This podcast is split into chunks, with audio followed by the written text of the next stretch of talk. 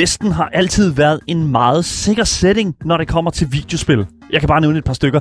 Red Dead Redemption, Call of Juarez, Desperado-serien, Fallout New Vegas, alle de her fantastiske klassikere, yes, you name it, de er alle sammen en, hvad kan man sige, en setting, øh, sat i den her setting, altså øh, den her western setting, som simpelthen bare er 100% all time fucking awesome. Men af og til, så sker der altså det, at et studie kommer med en ret weird tilføjelse netop til den setting. Og det er altså sådan et spil, som vi skal tale om i dag i dagens program.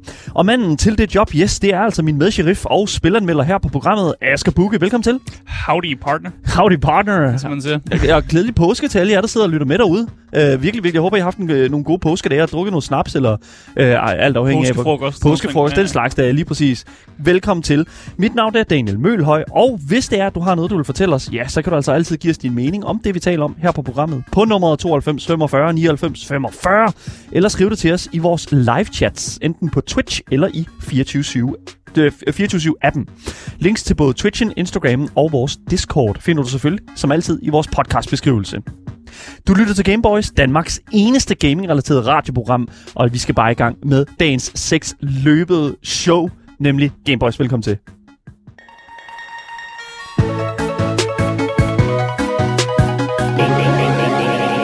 Gameboys.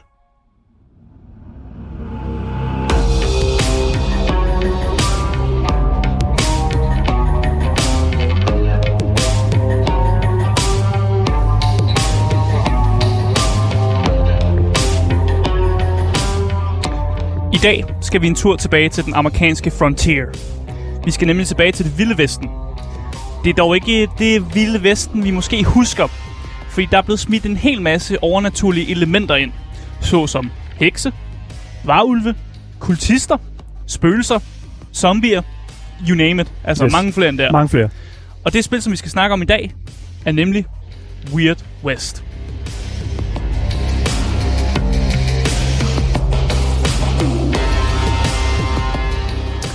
Udgiveren er uh, Weird West er Devolver Digital, som er kendt for at være publisher af rigtig gode indie-spil. Altså, tænk på et godt spil. Det er nok Devolver Digital, der har lavet det. Ja, Eller været gode med til at udgive det. Gode go- indie-spil Gode indie-spil, ja, Ja, lige præcis. Det er deres ting, og det er jo sådan det, der ligesom taler, øh, taler for netop den her udgivelse af Weird West. Mm.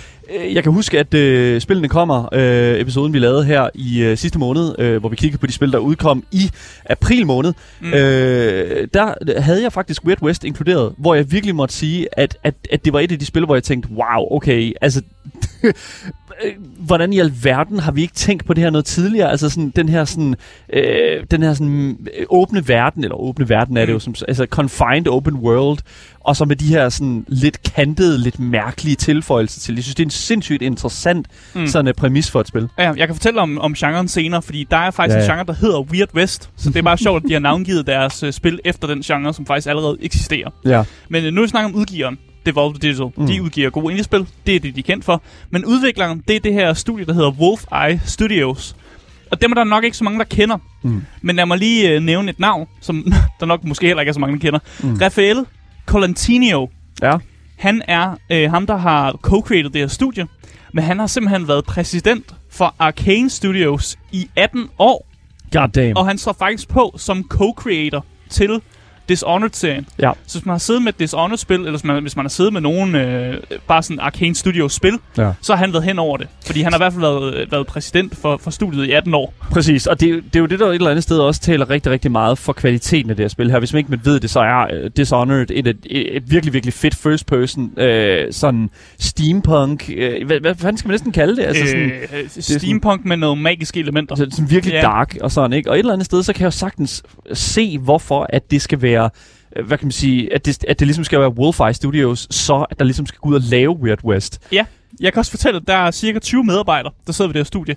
Så det er jo, altså det er det, jeg vil kalde indie. Når, Ja. ja. når du kun er de der 20 medarbejdere, så synes jeg stadig, du er indie. Du er ikke det, der hedder Triple I, men øh, de har været meget ambitiøse, og det er også noget, som ham her, Rafael øh, Colantino, har været meget, øh, som han har været meget omkring. Det skulle være meget Mm. ambitiøst. Selvom de er ikke så mange, så laver vi de stadig gerne lave et godt håndværk. Ja. Og han har ligesom hyret nogle medarbejdere, som er ufattelig dygtig til deres, deres arbejde. Ja. En af dem, som han har dannet her studie med, og også tidligere producer for Arcane Studios. Mm. Så han har i hvert fald hivet nogle, nogle folk med, der kan sig deres kram. Og det er også det et eller andet sted, jeg sådan, synes øh, er sindssygt interessant, sådan, når man kigger på de her nye studier her. Det er sådan, vi hører jo mange af de her tidligere Blizzard-ansatte, som går ud og Mm. danner deres eget studie, og så tænker de, fedt, vi vil udvikle videre på, I don't know, det her format her, vi udvikle videre på, øh, jeg, tror, det, jeg tror, det var, et Haven, var det Haven Studios, Mm, Måske, som de endte op ja. med at, at, at lave de tidligere øh, Blizzard-ansatte der.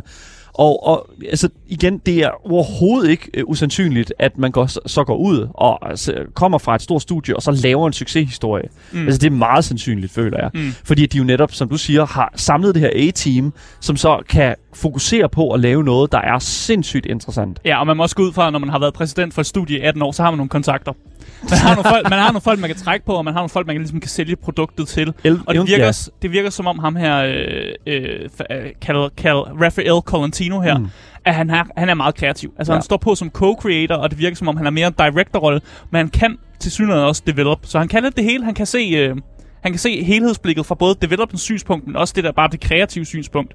Og så der, ja. derfor tror jeg egentlig, at han er en ret god chef. Nu har jeg ikke, jeg har ikke kigget igennem hans historie, hvis der kommer nogle sexkrænkelsesager ind og sådan noget, så må I, I må Jo, jo, jo. gerne skrive dem i chatten og sådan noget, hvis det, hvis det findes derinde, fordi så skal jeg nok, vi skal nok lige nævne det, at han ikke, han er ikke helt clean. Så kan I få lov til at Men- tage det med i, uh, i, i Men overvejelsen. altså, alt det, jeg har læst mig frem til, det er, at det, det, det skulle efter sine være en, en ret god chef.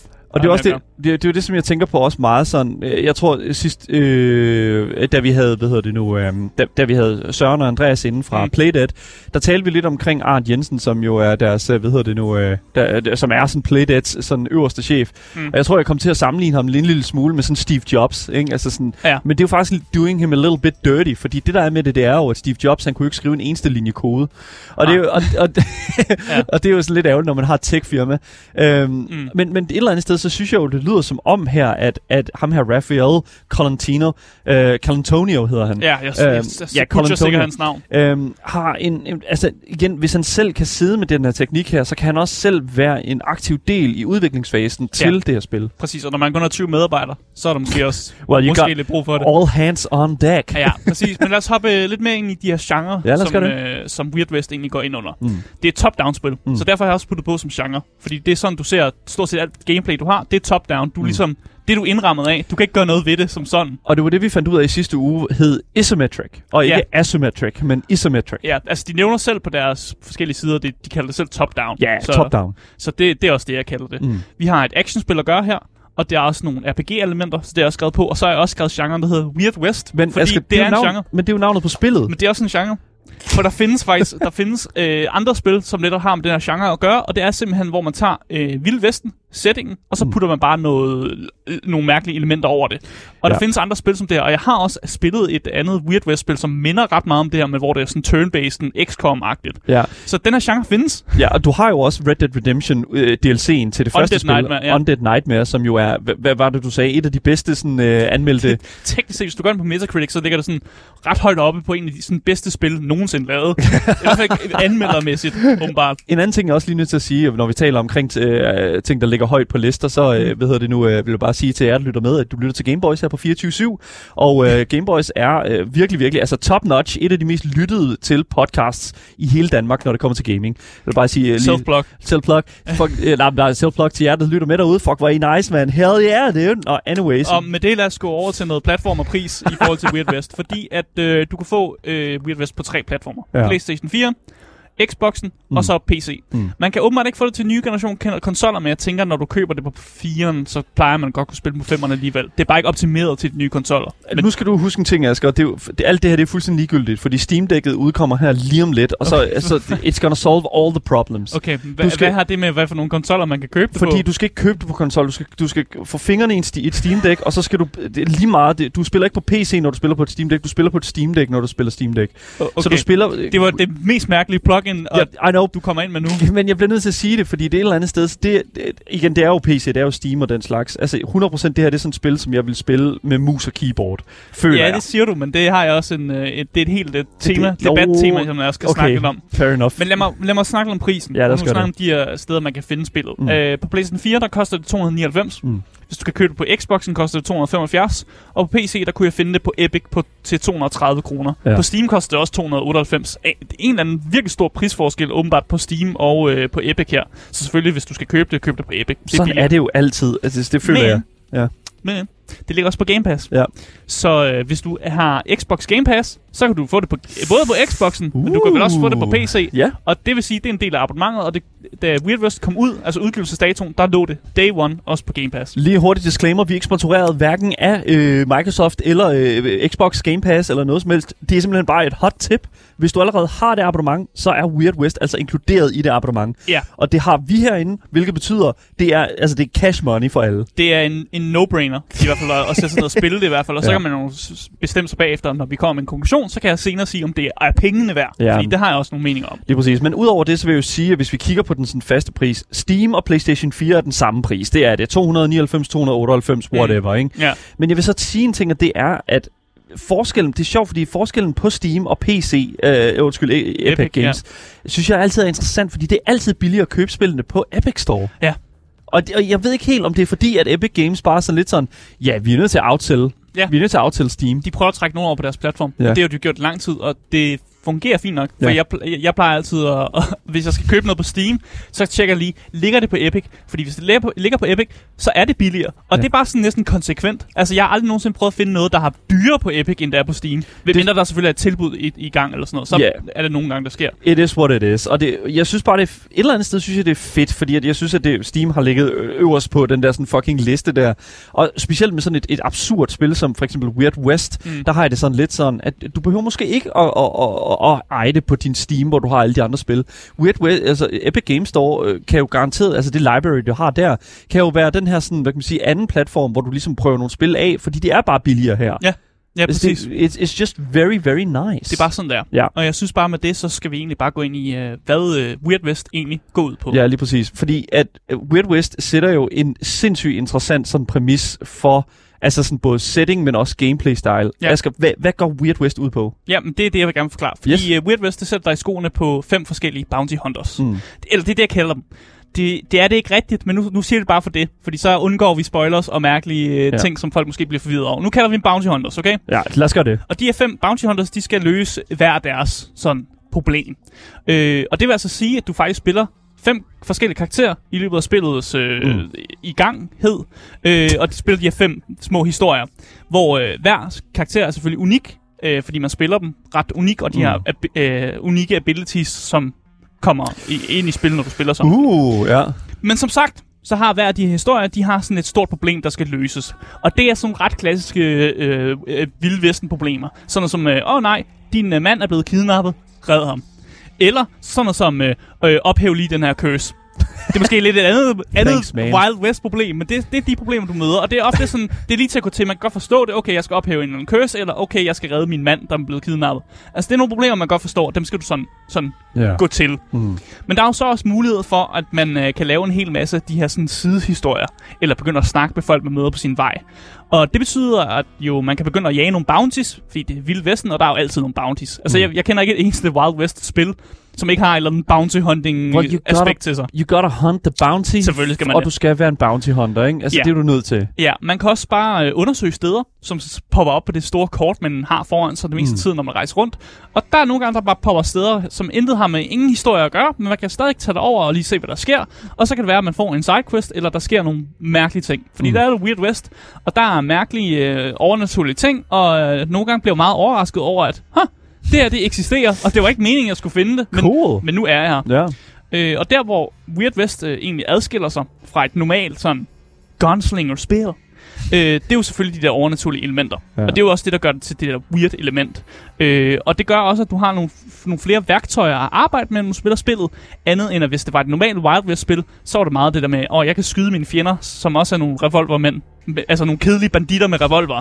Og her, weird, det Weird West skal gøre, det er, nu smider vi noget ind, nogle fjender, som ikke bare er kedelige revolver, revolvermænd med, øh, altså banditter, ikke? Mm. Altså de kan noget andet. Det er nogle monstre, som sådan gør nogle andre ting, og ikke bare står bag en tønde et eller andet sted, og så en gang imellem rejser sig op for at skyde efter, så står du bag en tønde et andet sted, og rejser dig op for at skyde dem sådan. Det er ikke den der type, type combat, der Øh, og det synes jeg egentlig er fedt, at, øh, at Weird West kan gøre det. Ja. Øh, og jeg synes egentlig bare, at øh, med den lille forklaring, jeg håber folk har forstået det, så synes jeg egentlig bare, at vi skal gå ind i øh, noget gameplay i Weird West.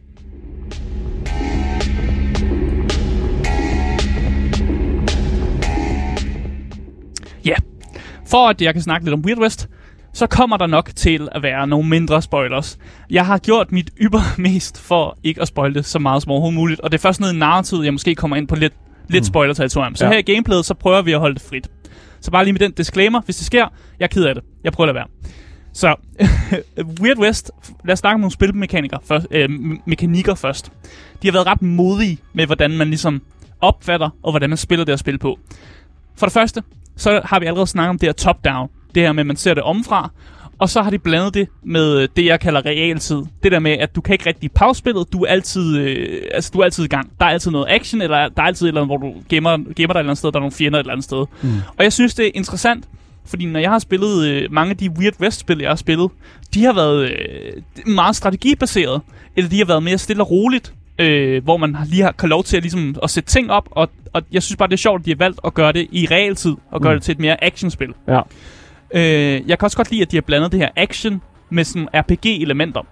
Øh, for normalt vil et, et, et vildt vestspil behøver ikke at have RPG-elementer. Det kan bare være meget sådan et, åh, du er en bounty hunter, du skal over her og dræbe nogle banditter. Og man behøver måske ikke at tænke over moralske og etiske valg, eller skulle træffe nogle valg generelt.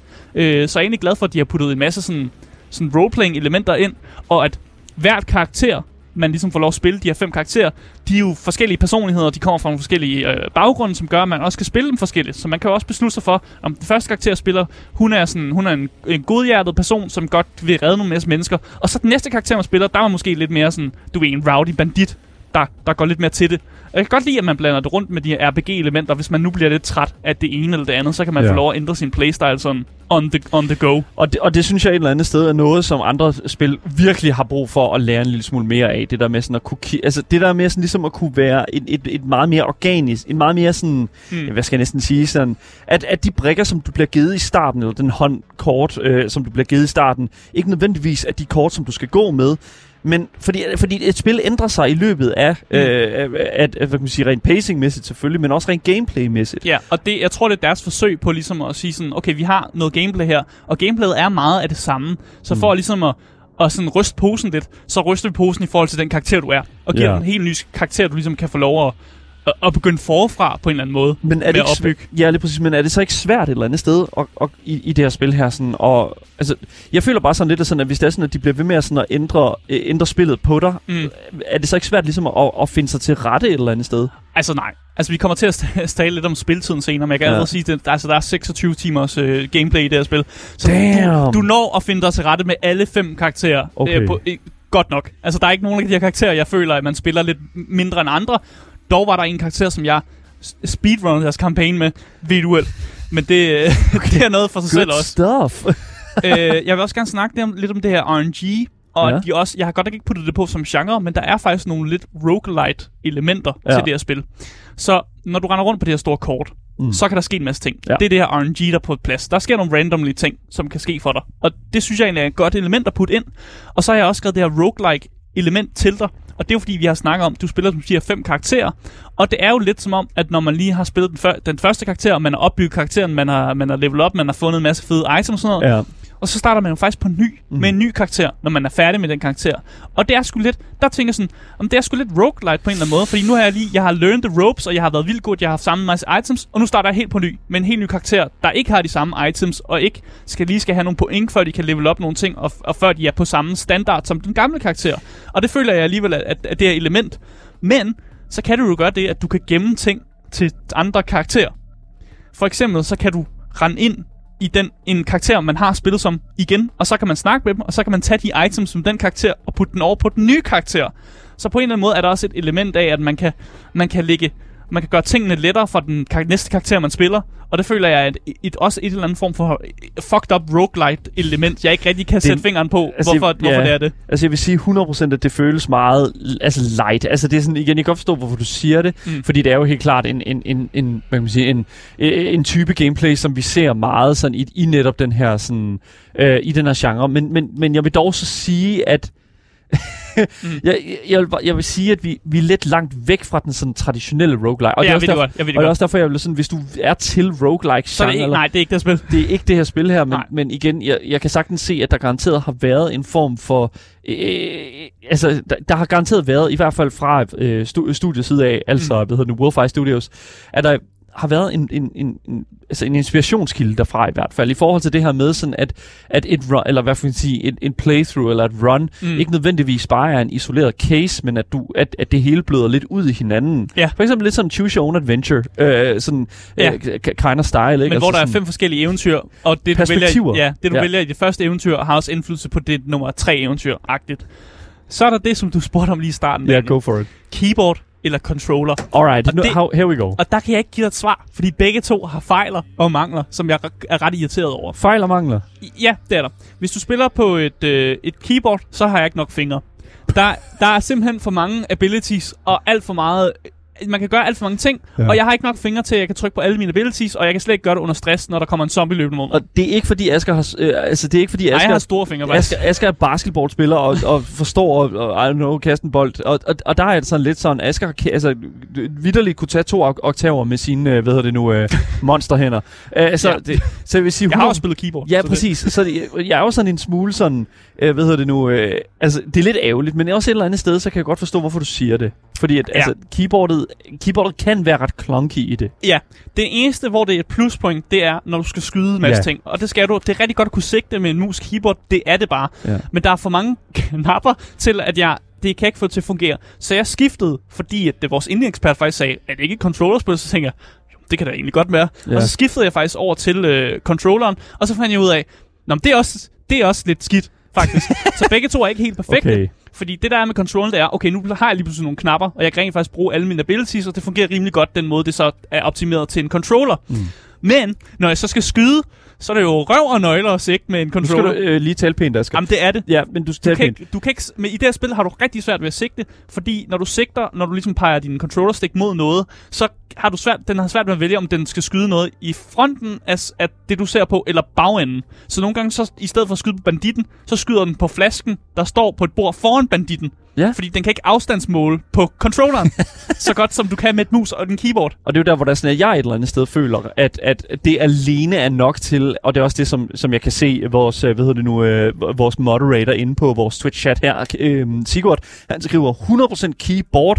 Jeg kan ikke aim med controller i det her Ja, spil. præcis. Og Men det- problemet er, at jeg kan ikke bruge mine abilities uden en controller. Så jeg ville ønske, at jeg havde på en eller anden måde kunne dele mine hænder op, og både kunne spille på en controller, samtidig med at jeg sigtede med en, en, en mus. Ja, men det, det havde været optimalt. Men det er det, der er super irriterende sådan mellemland, og det er faktisk en ting, som, som så nu bringer jeg Steam-dækket ind i det igen. Jeg ved Mm. det godt, det er noget rod.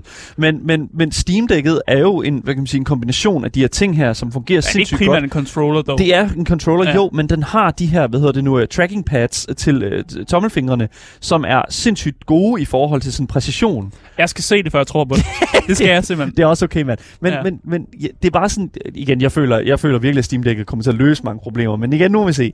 Mm. Mm. Men, men det der er med det, det er, at, jeg, at, at der er den her sådan irriterende sådan middle ground imellem sådan controlleren og keyboardet. Ja, og det irriterede mig lidt, når, mm. Når jeg også spillede med begge to, fordi jeg havde lige affundet mig med keyboardet, og så siger Andreas, prøv controlleren, og så Ja.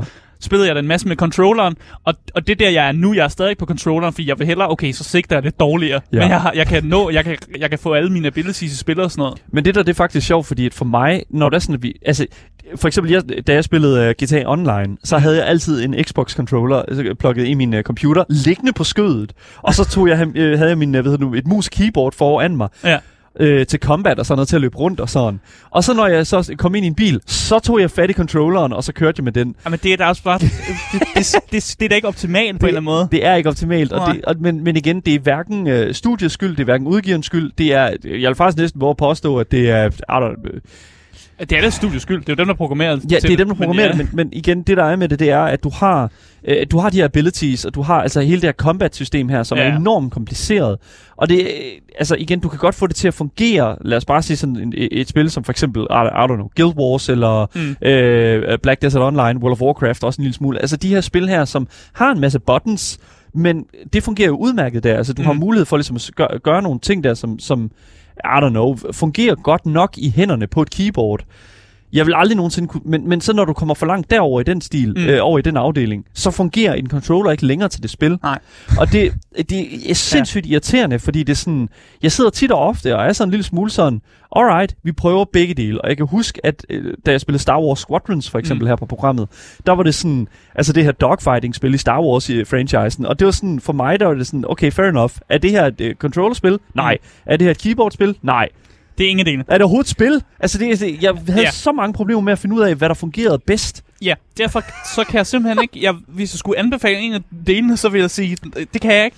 Det hvad du, hvad du er mest komfortabel med, men jeg Ja. kan ikke anbefale det ene over det andet i hvert fald. Sigurd siger 100% keyboard. Jamen, det må hun også godt sige, men, men altså, det, det, er jeg ikke enig i. Det er jeg bare ikke. Fair enough. Men, Men lad os gå videre til noget andet. ja, lad os gå videre Fordi til noget andet. når vi snakker om spil, øh, så snakker jeg meget, jeg lægger meget mærke til det, der hedder det, sådan, det illusion of choice, ja. Eller sådan ja. Illusionen af valg. Og det er også det, som har lidt at gøre med det her spil her, fordi at, øh, jeg har, nu har vi, både dig og mig, vi har spillet så mange spil, at når jeg spiller et spil, så er jeg rigtig meget opmærksom på, at når jeg får stillet et valg, så kan jeg godt tænke, at det her valg, det har faktisk gør ingen forskel for det spil, jeg spiller. Og det er, det er fint nok, så længe spillet kan sådan snige ind på en eller anden klog måde, at at giver mig en følelse af, at det gør en forskel, selvom jeg godt ved, min hjerne kan godt tænke, når jeg har spillet 100.000 millioner spil, jeg ved godt, det her ikke gør en fucking forskel, fordi det vil koste alt for meget tid i produktionen. Men, men det er jo for sjovt, fordi et eller andet sted, så... øh, Du, du har jo spillet Life is Strange. Og, Ja, det har og Et andet sådan meget beslutningsheavy øh, sådan narrativspil. og jeg har også spillet det flere gange, og ja. Ja. der synes jeg også, at de valg, du tager, alligevel, det, du går stadig igennem den samme historie, men det, Ja. det er bare min minimumsting, der bliver ændret. Det er sådan, hvem Så- der står, til, står der til sidst og alt det der Ja, ja, præcis. Ja. Men Life is Strange er jo også en det, der har il- illusion of choice. Du får en følelse af, at det, du vælger, faktisk gør en kæmpe forskel. Men det gør ikke en kæmpe forskel. Men du kan Emo- ikke- ja. em- emotionelt gør det en kæmpe forskel for dig selv, hvad du føler indeni. Men i spillet, den, sådan det kommer frem i spillet, gør det ikke en forskel. Okay, men det, jeg, det, det, er jeg er nødt til bare lige at sige så, at, Ja. at det der med sådan, du ved... Vi, vi, jeg tror aldrig nogensinde, at vi kan ramme det der helt Nej, rigtige nej, sted. kan vi ikke det. med, med, med valg i videospil, fordi at, at det kræver jo, at du et eller andet sted også skal have en lille smule kaos sat ind i den her sådan, i, i, i hele det her subsurium her. Ja. Og det er derfor, jeg har en, en ret god case for Weird West på, hvordan altså de, de takler virkelig det her illusion af, af choice virkelig godt. Mm. Fordi du har det her med, at du træffer jo nogle valg som karakter nummer et. Og de valg som karakter nummer et, det gør faktisk en forskel for flere af de andre karakterer. Det gør livet lettere for dem, og det kan ja. Ja. gøre livet meget sværere. Mm. Et af de første eksempler, jeg kan, jeg kan stille, det er, at øh, som min første karakter, der fik jeg ikke dræbt sådan en banditleder, som, som jeg sk- skulle dræbe i løbet af min main quest. Og det gjorde så, at min næste karakter kunne samle en bounty op på den her banditleder. Ja. fordi den første ikke kunne det. Men banditlederen var stadig øh, sådan, var i gang med at, øh, kæmpe redselsregime i gang med at ødelægge en masse byer og være fucked up, spise en masse mennesker. Det var sådan noget kannibal. Jamen, det var sådan en kannibalisme, der var i gang her. Jeg bliver ved med at glemme, at det her det er et weird, altså Ja. West-spil. Jeg, Ja, der var jeg, mennesker, der blev spist. Jeg ser på gameplay lige nu, og det er, sådan, det er bare sådan en, en, en, en character, som løber rundt i det her vilde vesten, som, så, og, og skyder nogle andre bandits. Og der er, sådan, der er ikke rigtig sådan noget vildt Weird West happening. Og sådan, Nej, det ved jeg ikke. Der er rigtig mange kannibalister Ja. overalt. Cannibals, ja, altså... Ja. Ja, men bare det for eksemplet igen. Jeg dræbte ikke uh, banditlederen, og næste karakter kunne ligesom tage en bounty på den, som gav mig en vild masse penge, mm. men den her banditleder har så været ude at have en masse ting og sådan noget. Og der følte jeg faktisk, hov, der er faktisk et valg, som jeg måske ikke, da jeg spillede spillet som første karakter, tænkte så meget over, mm. men det gør en forskel på mit, mit fremtidige gameplay. Og så også det med, at du kan løbe ind i forhåndværende karakterer. Så det, det min karakter 1 har gjort, de abilities og de øh, våben og alt det, den har øh, karakter har, har gjort, det er sådan nogle ting, som min næste karakter så kan tage fra den karakter, og ligesom faktisk tage karakteren med på eventyr. Mm. Man, og det kan jeg faktisk godt anbefale. Hvis man spiller Weird West, opsøg jeres, øh, opsøg jeres gamle karakterer i Weird West, og tag dem med. Fordi de, øh, de, de er helt vildt gode. Man Ja, har jo givet en masse klart, abilities, og de abilities, de bruger de i Sure. combat. Men det er jo også et eller andet sted sådan, altså, det vi snakker om i forhold til det roguelite, der ikke, altså sådan, at du optjener ligesom en lille... Præcis. Altså, det, du er jo mere sådan, hvad kan man sige, den person, der sådan fører skakbrækkerne, end du er skakbrækkerne, hvis man skal sige det på den måde. Ja, jeg føler mig mere som skakbrækker, når jeg ser det her spil, men, men ja, man har, man har lidt mere ryg på, tror jeg, det er det. Men det er lidt mere et, øh, et skak, der, der spiller sig selv. Og jeg ved jeg synes, det er en mærkelig sammenligning, så jeg, jeg synes, vi skal gå lidt ud af den.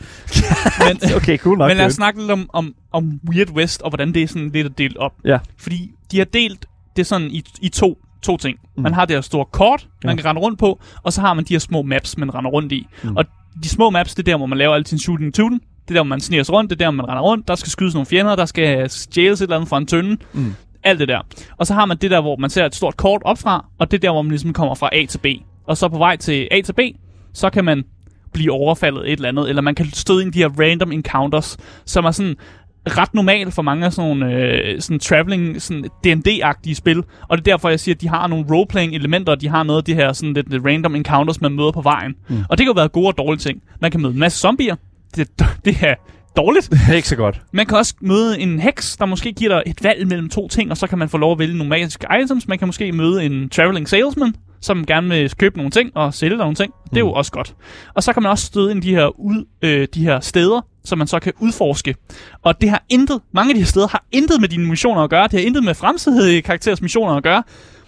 Men nogle gange så giver det bare mening at, at, tjekke de her steder ud, og jeg kan faktisk anbefale, at folk gør det, Ja. ja. fordi man støder ofte ind i de mest sådan, spændende historier, og det er også derfor, jeg tænker, at der har siddet en eller anden person i det her studie og skrevet en historie til et eller andet sted i hjørnet af mappet, eller et eller andet fucking random sted i mappet, hvor der er en helt, der er en historie, der er sket nogle ting, der er for eksempel en, en, et farmstead, der er blevet angrebet af en vareulv, og så kan man se spor efter det og sådan noget, men det er ikke noget, der gør sig gældende i main-historien, så i virkeligheden så er der en stor chance for, at 80% af alle spillere, de aldrig nogensinde vil se de her små historier, der, indspiller, der, der udspiller sig forskellige steder. Og det synes jeg er bare genialt. Det er jo D&D-måden, ikke? Altså, sådan, Ja. det, er jo- det, er jo, det er jo sådan Dungeons Dragons fungerer. Det er jo, at, at, Dungeon Masteren sidder og klargør sådan, øh, 20 forskellige... Eller sådan, lader øh, som om. Lader som om, ja, det Ja. er ja. fair nok. Men altså, sådan, det, der er den der sådan illusion omkring, at der er, er en større verden, end der egentlig er. Mm. For Netop ved, at der kommer de her sådan utilsigtede hændelser.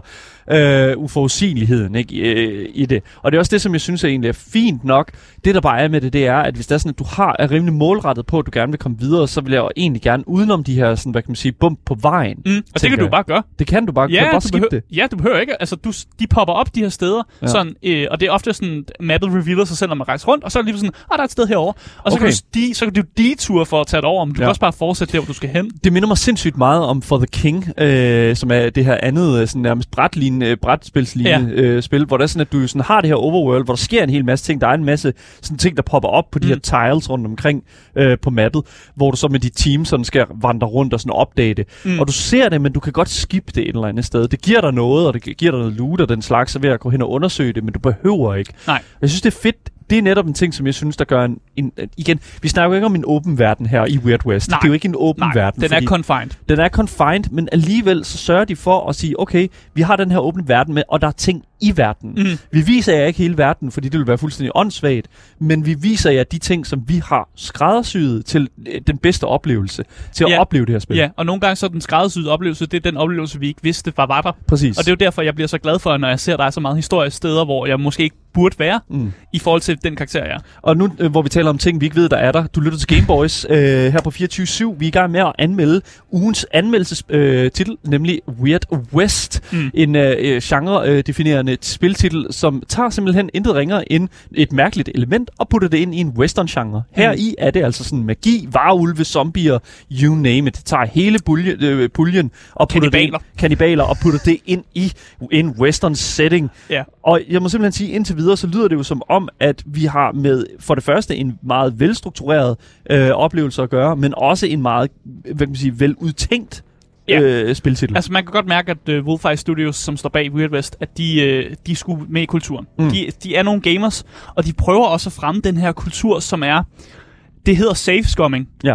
Og det er egentlig, når man saver meget, fordi altså, når man så laver en fejl, så kan man bare lige quick load. Og de har meget det her quick save og quick load I system. love it. Men det sælger de til dig meget hurtigt i spillet og siger, "Pr- prøv prøv at quick save og lav et, Yes. lav et eller andet pis, og, og så kan du bare quick load, hvis det ikke virker. Det er, jo, det er jo det, vi kalder the Skyrim hustle. Og jeg kan godt lide, at det er sgu meget befriende, at spillet egentlig bare prøver at promote det på en eller anden måde og sige sådan, prøv lige at gøre det her, fordi Ja. det, det, er faktisk ret sjovt. Og, og jeg kan godt lide den måde, som de, det de skulle styr på, at så, når man, så går jeg ud og laver et eller andet pis, og så har jeg det faktisk voldsomt sjovt, og når det fungerer, så er det bare pisse fedt, og når det så ikke nice. fungerer, så trykker man bare lige på quick load-knappen, og så prøver man noget andet. Og det er jo det, som øh, jeg sagde sådan, øh, hvad hedder det nu, the Skyrim method, eller the Skyrim hustle. Det er jo det der med sådan, at er til, når du har et spil, som man opfanger, okay, der kan ske rigtig mange weird ting i det her spil her, Ja. og der er ting, der reagerer på, at jeg måske sparker en over skinnebenet her. Lad være med det. Ja, Ikke ind i byen. Ikke ind i byen, det er ikke så godt. Start, everyone start shooting. Men d- der synes jeg jo et eller andet Ja. sted, der er jo garanteret nogen, der vil sige sådan, at det er jo mega åndssvagt, fordi så kan man bare gøre, og alt om igen, man synes var rigtig træls. Og jeg var bare lidt sådan, ja, hvem fuck har tabt noget ved Ja, det? ja. Altså, det er sådan et eller andet sted, synes jeg, at det skal man fucking bare have lov til at gøre. Specielt i sådan et spil her, som er så, som er så veludtænkt, som jeg sagde før. Ja, og fordi der er mange måder at spille det på. Altså, man kan køre det, man kan være en stealth-person, der godt kan lide at snige sig rundt og prøve at tage folk ud stealth-agtigt. Øh, dog vil jeg, jeg vil ikke super meget anbefale det. Det er ret okay, men AI'en er totalt utilregnelig. Og, og det, det kan godt gøre stealth lidt svært, fordi nogle gange så står man og kigger, der er en, øh, en, en, øh, en PC, som står og kigger ud over en veranda eller sådan noget, og så lige pludselig så vender de sig bare om på sådan en totalt sådan random måde, hvor man tænker, okay, kunne du ikke give mig et cue om, hvornår karakteren vender sig, så jeg kan stealth ordentligt op på dem. Men det, det er AI'en totalt ligeglad med. Den er bare ret utilregnelig. Men den er også ret dum. Så du kan, godt- du kan godt blive opdaget, og så løbe rundt om en bygning, og så har AI'en glemt, at du eksisterede. Så sådan, du kan godt få stealth til at fungere, selvom den er utilregnelig, og selvom AI'en, er- netop fordi AI'en er dum. Det, det er derfor, stealth også kan fungere. Ja. Men du kan også køre long range, hvilket er jo ret sjovt, fordi normalt de, de våben, man havde tilbage i Westen, var måske ikke super meget long range. Altså, du har, what, what are you talking about? Du har jo fucking salonrifle. Du har Ja, jo, ja, præcis. Salongriflen, den er rigtig god til øh, at køre long range, og man kan tage en skill, som egentlig bare gør, at du har basically silence på, når du skyder med din øh, salongrifle. Fantastic. That's, that, that's what I do. Og så kan du tage, så kan du være sådan en sniper der sidder et eller andet sted. Har du aldrig set Django? Django Jo, Unchained? det har jeg. Det har Der er jo vidderligt, altså sådan, hvor at, uh, Christopher Ja, er Walton uh, skyder ham der, hvad hedder det nu, uh, I don't know. Jeg kan ikke huske, hvad han hedder. The, the, the, the, the Boy Brothers. Ja. Altså, Ja, ja, der, af og der bruger han den der riffel der, hvor han sådan lige sådan lige sigter, lige sætter sigtekornet op og sådan noget. Jeg synes, Ja. det er fedt. Jeg synes, det er fantastisk. Ja, man kan også køre en uh, melee Ja, playstyle, hvis man har lyst til det. That sounds like you, your party. Ja, og der er også en karakter, som er sådan en... Øh, man kommer til at spille som sådan en grisemand. Og han, øh, han er meget favorable til øh, melee weapons, og han har sådan en stor meat cleaver, som han starter med. Og, og det er meget sådan melee-style. Man kan også gå over og chop folk, og man kan kø- kø- købe noget armor, som gør, at man ikke får lige så meget skade. Og så gør det, at man netop også kan spille den der store, lidt sådan buff, buff person, der bare har meget armor, og bare kan løbe i flæsket på folk og give dem meget skade. Så har man alle de her abilities. Øh, som sagt, så har karakteren, man spiller som, har nogle unikke abilities, som dem de er. Øh, og så har man også nogle våben, som man kan give nogle infusions. Jeg kalder dem også sådan ability infusions, som man giver dem. Øh, og det er meget sådan, hvad, der, hvad karakteren er mest til. Den første karakter, man spiller som, det er sådan en revolver bounty hunter. Så hun, der, der gav det mening, at jeg puttede alle mine infusions i revolver abilities. Og så har man ham her, øh, grise, grisemanden, som jeg kalder ham. Og der gav det bare mening, at man puttede mange abilities i nogle af ens melee-våben. Fordi det var, det var den stil, man havde med at gøre her. ja præcis. Så har alle karakterer, de har, fordi når man har et, et vildt vestenspil, hvad skal du så have i dit spil? Bullet time. Okay, that's not, okay, det Ja. var overhovedet ikke det, jeg tænkte på. Jamen, men du yes, skal have sure bullet time. enough. Du skal have bullet time. Det er Red Dead Redemption, der ligesom har sørget for, at det, det er noget, vi skal bare skal have. Og, og det kan alle karaktererne. De kan trykke på en knap, og så kan man hoppe sådan skråt i luften, og så lave sådan noget... Det minder om lidt om Max Payne, hvis nogen har spillet det, hvor man også bare kan Ja, hoppe, ja, ja. hoppe, og så bare hænger man sidelæns i luften, og så er der bullet time, og så kan, du kan skyde en masse fjender af det. Og det, det fungerer ret godt. Jeg vil faktisk sige, at du kan næsten ignorere de fleste character abilities, og bare holde dig til bullet time. Så skal du sgu nok klare den. Mm. Øh, men, og det er også det her, hele charmen i spillet forsvinder. Ja. Fordi når man finder ud af, hvad der virker til ens karakter, eller når man bare finder ud af, hvad der virker generelt, meget af det her bullet time, det, det bliver jeg ved at bruge, så, så gør det faktisk, at de sidste karakterer, de føles lidt som fyld. så når man kommer sådan hen og halvvejs, man har lidt regnet ud, hvordan spillet fungerer, man har regnet ud, hvad der virker, hvad der er godt at gøre i det her spil, så øh, bliver det lidt kedeligt. Det, det, er sådan, Ja. det er som om, det, det, det, det tager sådan en dyk i, hvor jeg, i min glædesfølelse, eller hvor, hvor godt jeg har det her spil. Men tror du ikke, at det er fordi, du har fundet dig en, en, en favorite karakter et eller andet sted? Ja, for man spiller jo som ny karakter, Ja. og det er det, jeg siger. Men, men det, som fungerer som karakter nummer... Da jeg fandt ud af noget, som fungerer på karakter nummer to, så fungerer det også på karakter nummer 4. Og det er det her meget bullet time fungerer på alle. Så hvorfor overhovedet investere i de her character abilities, når jeg bare bruger bullet time. Og sådan, man har et våben, som man finder ud af at fungere. For eksempel så fandt jeg ud af det der med, at man kunne bruge en, øh, en salon rifle eller en rifle, Ja. og så bare putte den der silence på, og så kørte man bare nogle long range hits ind. Og det fandt jeg ud af, det fungerer jo med alle karakterer. Så det er jo lige meget, om jeg spiller Mr. Stor Bunker, eller om jeg spiller lille, lille revolver-kvinde.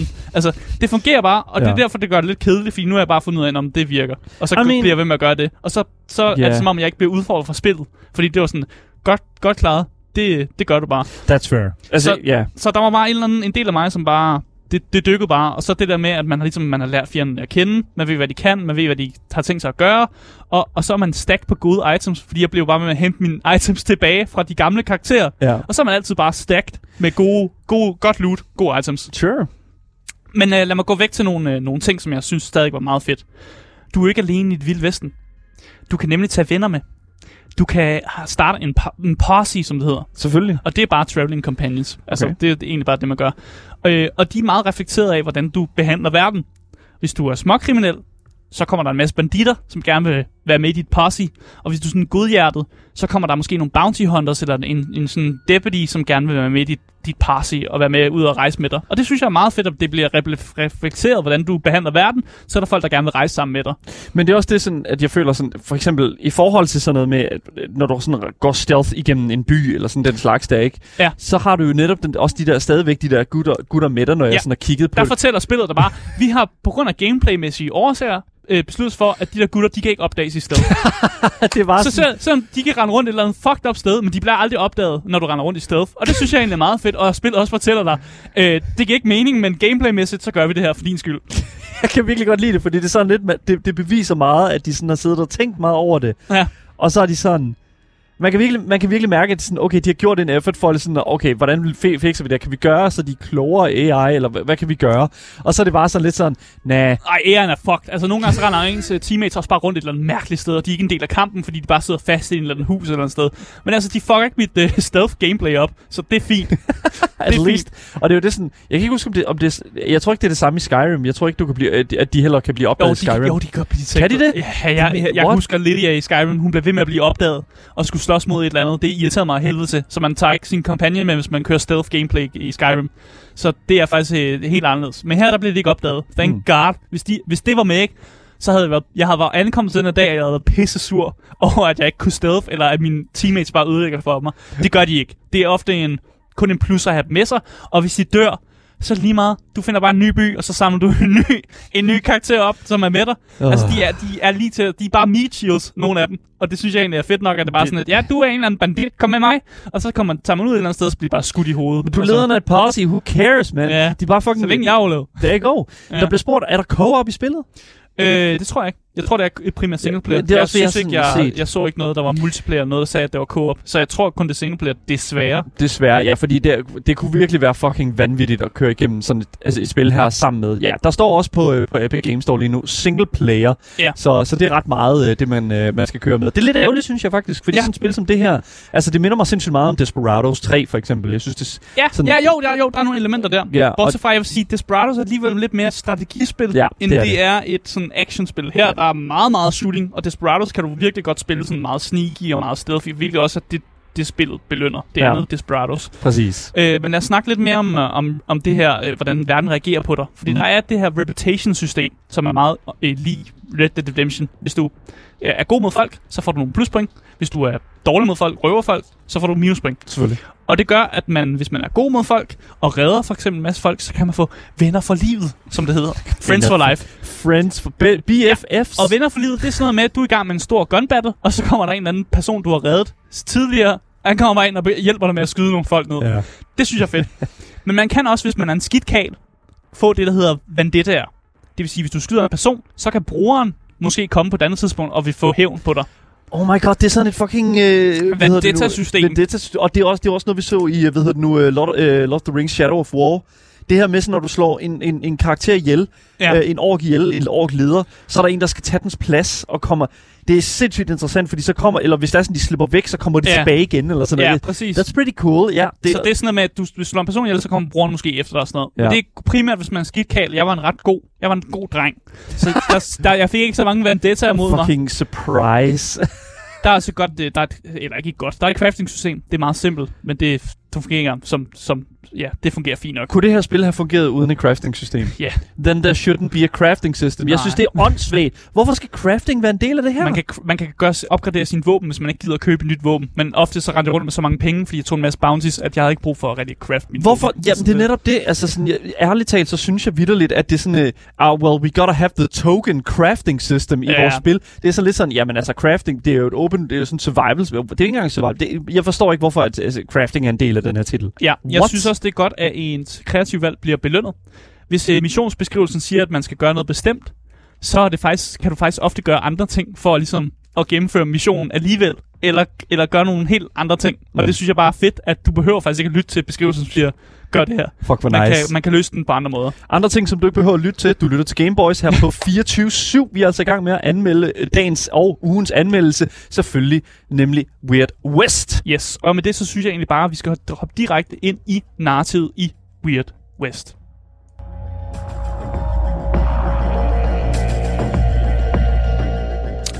Jeg vil gøre det meget kort, for jeg vil ikke spoile en masse ting. Nej, det kan man ikke. Det skal det, du ikke. Det kan være en smule forvirrende, Mm. fordi du følger fem forskellige karakterer, og det skal jo forklares på en eller anden måde. Og jeg kan bare jeg kan sige, at det er noget, du kommer til at møde i starten af spillet, så det er ikke en spoiler. I virkeligheden, der spiller du det, der hedder en Wanderer, som egentlig overtager kroppene på de her fem personer og styrer dem rundt på et kritisk tidspunkt i deres liv. shit. Så du meet puppeteer, eller sådan du, du er en eller anden puppeteer, der styrer de her igennem deres kritiske tidspunkt i deres liv. Mm. Og igennem de her øh, fem eventyr, der møder du karakterer, som også nogle gange snakker til Wandereren, der sidder inde i de her personer, mere end de snakker til den pågældende karakter. Det er sådan nogle hekse og nogle sådan, Mm. lidt sådan overnaturlige beings, der snakker til dig. Og jeg synes, det er smart, fordi det gør, at spillet har sådan en sammenhængende rød tråd, selvom du i virkeligheden spiller fem forskellige historier. Ja, det er jo, ja, lige præcis. Wandereren er jo også, øh, hvad kan man sige, det samme navn, men øh, er det ikke også det, de, øh, man er kaldt i Fallout New Vegas? Jo, er det tror ret jeg måske. Ja. Ja. Men, men en anden ting, det er jo også et eller andet sted, at, at Wandereren og det her sådan en, en possession og sådan det, der, det, er det overnaturlige, Mm. det er jo sådan en ting, som, som stadigvæk altså, vil passe sindssygt godt ind i en normal sådan western, øh, et, et normalt western tema, Ja. sådan fordi at, at, at den, uh, The American Frontier var meget overtroisk. Ja. Men, men jeg vil så også sige, sige en ting, det er, at når du så har det her ekstra lag her, er det netop sådan, hvad kan man sige, okulte, Mm. så synes jeg jo faktisk, at det er sindssygt interessant, at de har sådan lavet Altså, der er, i stedet for, selvom du spiller af de her forskellige karakterer, så spiller du faktisk kun én karakter. Ja, og karakteren kan godt huske, hvad der sker i de andre liv og sådan noget. Så, og det That's gør, so cool. når du træffer et moralsk valg mm. som karakter nummer to, så, så kan Wandereren godt huske det, og man skal også lidt... Jeg lige skal sige, man skal stå på mål for de etiske valg, man tager for de, som de forskellige karakterer, som Wandereren.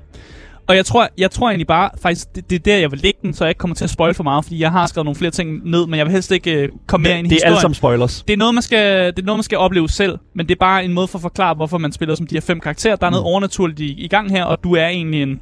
Du kan ikke øh, løfte sløret for, hvorfor der er alt det her okulte og alt det overnaturlige i en western setting her i uh, Weird West. Øh, det skulle bare fordi, det er fedt, at der Det er godt, ting. Herre, ja, det er, jo- der er ikke nogen grund til at lave noget fucking ba- backstory. Det er bare fedt, man. Det, er bare, det, det findes jo bare. Altså, det varulve, hekse og, og zombier, det findes i den her verden. Og folk, folk bliver heller ikke overrasket, når de ser en zombie. Den kan bare skyde. Der Altså, går. sådan er det bare.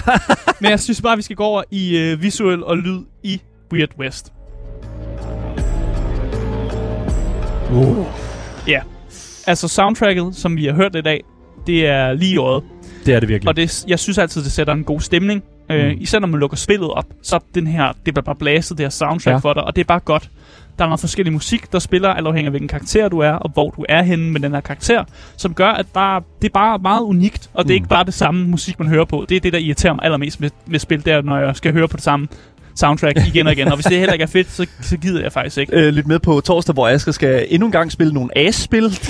Fedt. Kæmpe seg- segway over til det. Fedt. Og så synes jeg også, øh, nu når vi nok ikke se den, men jeg synes Weird West har den bedste åbningssekvens, som jeg længere har set. Ja. Om, jeg synes, at hvis man, hvis man er lidt i tvivl, om man har lyst til at spille det her spil, gå ind og kig på åbningssekvensen. Hvis den fanger jer, hvis den stemningsmæssigt fanger jer, så tror jeg, så, så tror jeg, I er der.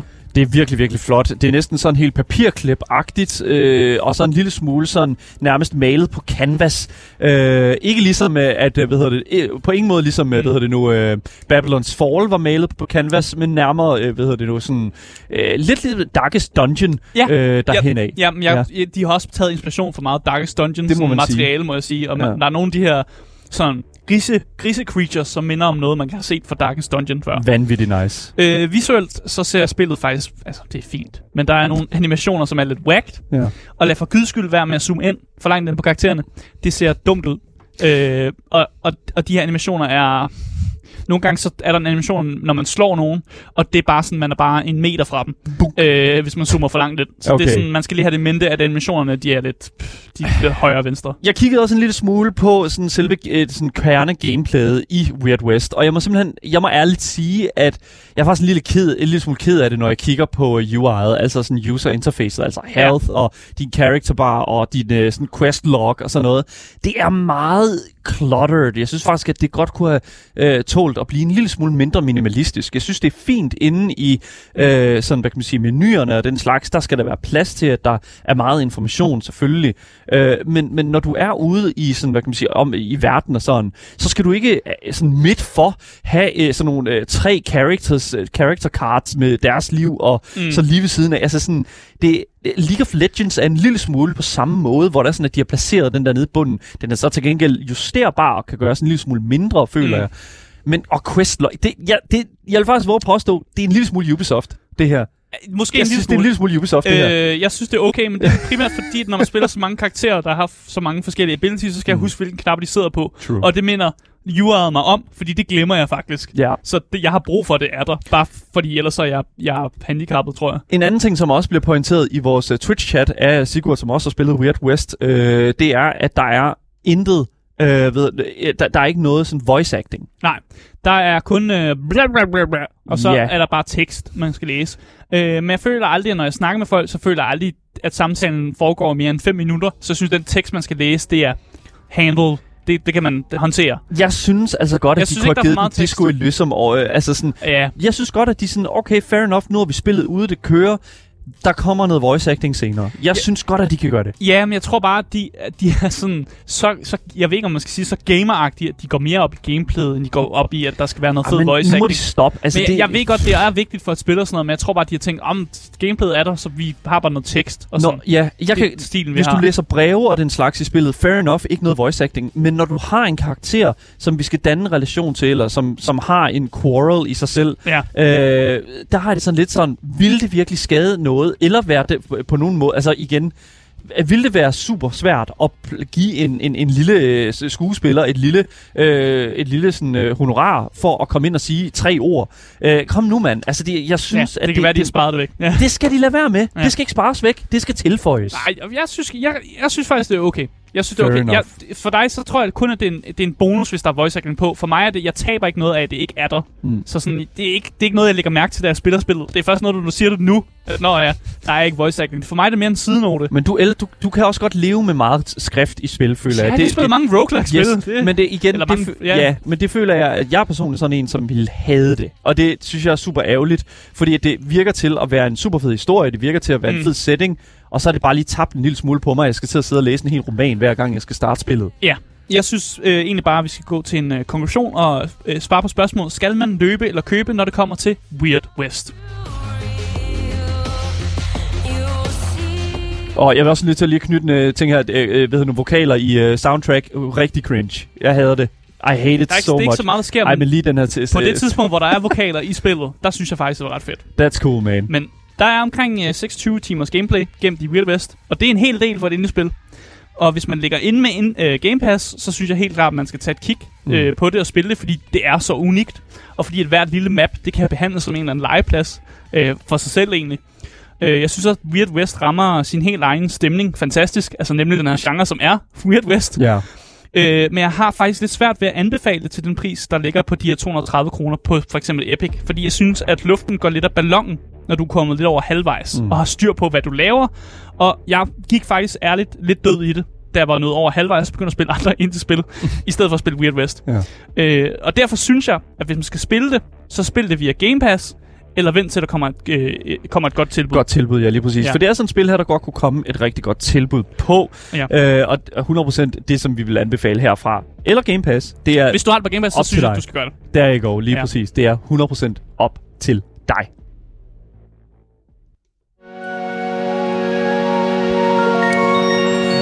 Yes, og øh, en anden ting, der også er op til dig, det er, om du vil lytte til podcasten eller ej. Den kan du finde, hvis du søger på det gyldne navn. Gameboys, så misser du aldrig en nyhed, en anmeldelse eller et interview nogensinde igen.